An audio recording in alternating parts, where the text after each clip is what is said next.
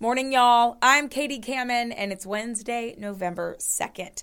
On this date in 1955, Tennessee Ernie Ford's 16 Tons first appeared on the charts. And on this date in 1959, game show contestant Charles Van Doren told a House panel that he had been given questions and answers before appearing on what was then one of the hottest programs on television. Can you remember which show?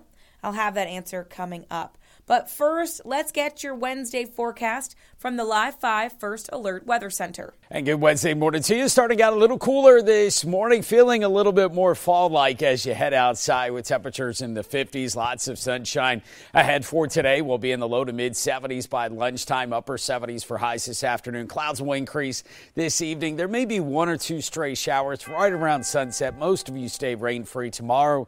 All sunshine at 75. We'll be at 76 on Friday. So mid to upper 70s for the rest of the work and school week. There will be a couple small rain chances, including Friday and both Saturday and Sunday, but the rain chance only about 20%. It is time change weekend, so we turn the clocks back one hour Saturday night as you head to bed. This weekend, high temperatures near 80 degrees.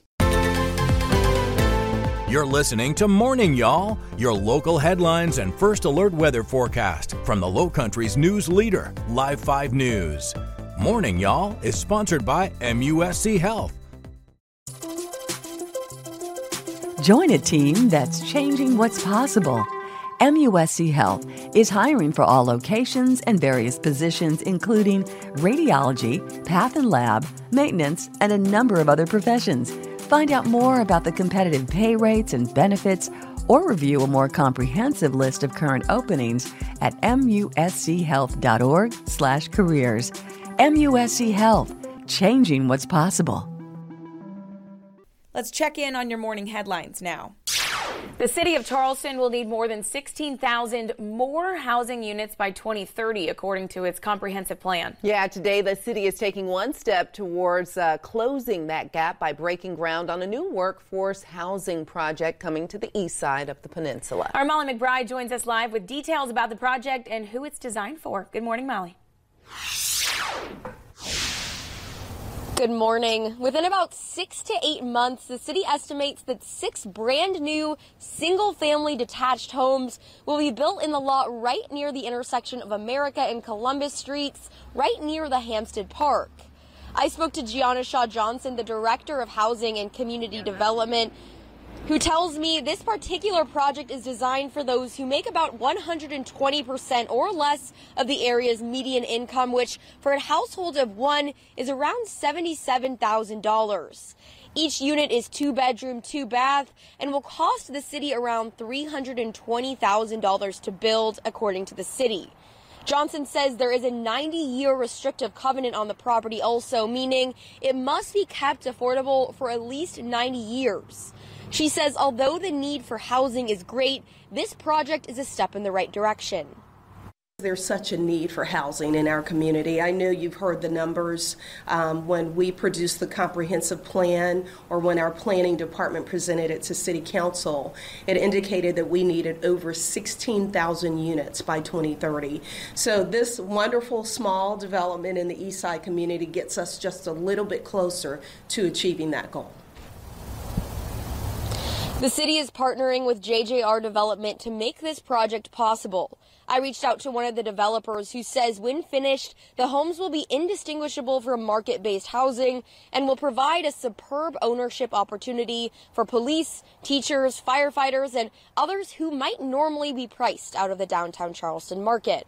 The project is a part of the city's first time homeowner initiative, meaning they provide financial aid and first time homeowner classes to those who've never owned a home.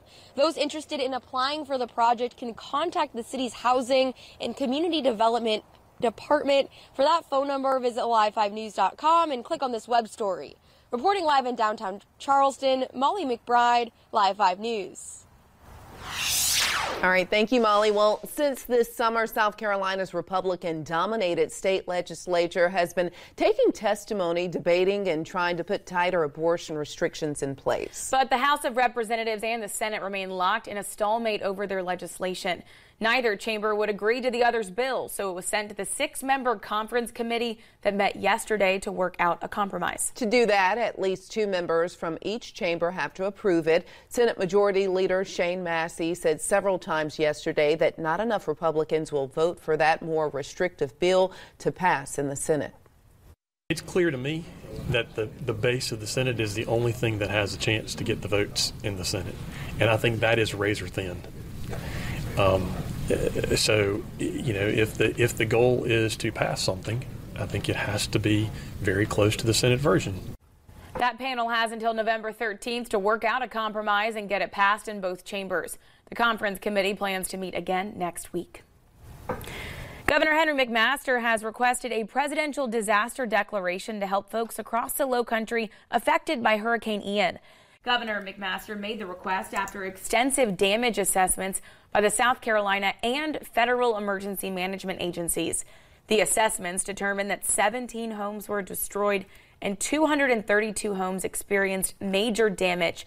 Another 82 suffered minor damage. A spokesperson for the governor says the ongoing assessments set the price tag for state and local agencies at more than $25 million. If the Biden administration grants the declaration, it would provide help from FEMA's Individual Assistance Program for those affected by the storm in Charleston, Georgetown, and Horry counties. Three low country school districts have received grants as part of the Environment's Protection Agency's Clean Electric School Bus program. Now, state, local, and federal officials gathered in Orangeburg yesterday to discuss the impact those buses will have on area school districts. Orangeburg County Schools Superintendent Dr. Sean Foster says 75% of the district's students rely on bus transportation each day. 16 new electric buses will be headed to Orangeburg as part of a $6.32 million grant. The State Department of Education says they hope the new buses will be hitting the road in the next 8 to 10 months and would need at least 60 charging stations. Now, the other districts getting the grants in South Carolina are Georgetown and DD4. And speaking of districts receiving funding, four Charleston County schools have been awarded grants from the Laura Bush Foundation. Springfield Elementary, Pepperhill Elementary, Burke High School, and R.B. Stall High School were each awarded a $5,000 grant from the Laura Bush Foundation for America's Libraries. A total of 300 schools from 44 states received grants. The foundation provides funding to schools with the greatest needs to focus on their library collections.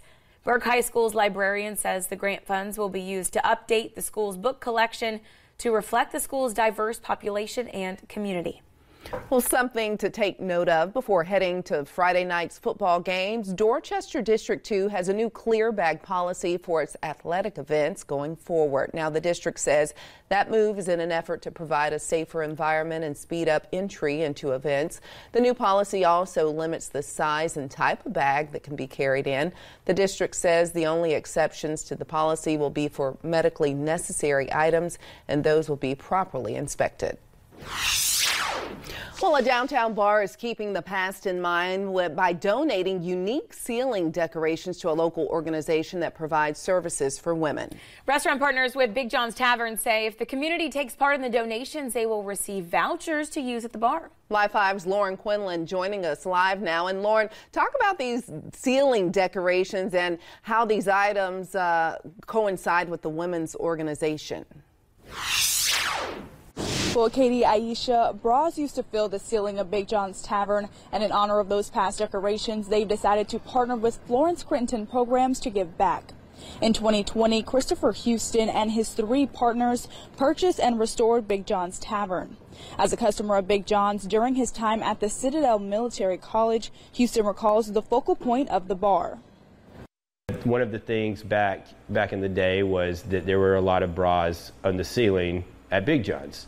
So we saw an opportunity with Breast Cancer Awareness Month in October to uh, kind of have a homage to the old Big Johns, but also help out the community. Houston says Florence Crittenton Programs was the best organization to partner with because he knew they would get the bras to the right people. Florence Crittenton has been serving South Carolina for over 125 years, providing an array of services like a group home for pregnant teens and affordable housing for single mothers. Cheryl O'Donnell with the organization says many of the young women they serve come from various situations like homelessness and don't have essential items having these donations of bras is critical for us. Um, we have young women as young as 15, women as old as 30, um, and in a whole wide range of body types. So accepting donations for bras of, of all sizes will help all of the young women that we serve. If you stop by Big John's Tavern at 251 East Bay Street this week to donate a bra, you'll receive a restaurant voucher up to $10. And tomorrow, November 3rd, Big John's and Florence Crittenton will be hosting a bra blowout celebration, and a portion of the proceeds and bras will be donated. Well, Cheryl with Florence Crittenton says it's important for these young women to have a bra and to also have that dignity and confidence. So if you're interested in donating, you can visit our website at live5news.com or stop at Big John's and donate. Reporting live in Charleston, Lauren Quinlan, Live 5 News. Thanks so much, Lauren. Well, several dozen people gathered to discuss a new program designed to help curb violence among young people. Anna Harris was at the Low Country Rising Above Violence event at Midland Park Ministry Center in North Charleston to tell us more about where these triggers are coming from. Just right down the road from where I'm standing is where two shootings took place at the same time on the same road that were totally unrelated to the other about a month ago. Charleston County Youth Advocacy Program identifies how this kind of violence occurs in ways they can prevent it from happening in the future. Shantone Curry, a former convict and current youth advocate, says it hurts to hear juveniles getting involved in violent crime.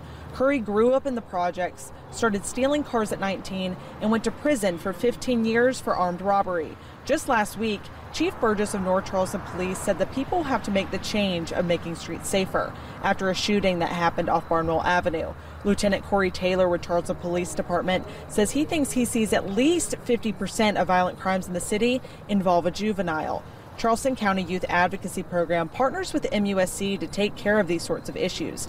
Krista Green, a program director at MUSC, says she sees kids as young as 10 or 11 all the way to people in their 30s getting treatment. She says most people in their late teens and early 20s are at the highest risk of gun violence. Part of the youth advocacy program's purpose is to identify where the trauma comes from to best intervene and to prevent violent crime from happening again. A lot of the things that they're going through is emotional uh, and psychological. Um, it's trauma. And to be able to deal with trauma, you got to first know trauma. For more information on how to get involved with the Youth Advocacy Program, you can visit this web story on live5news.com. In North Charleston, Anna Harris, Live 5 News.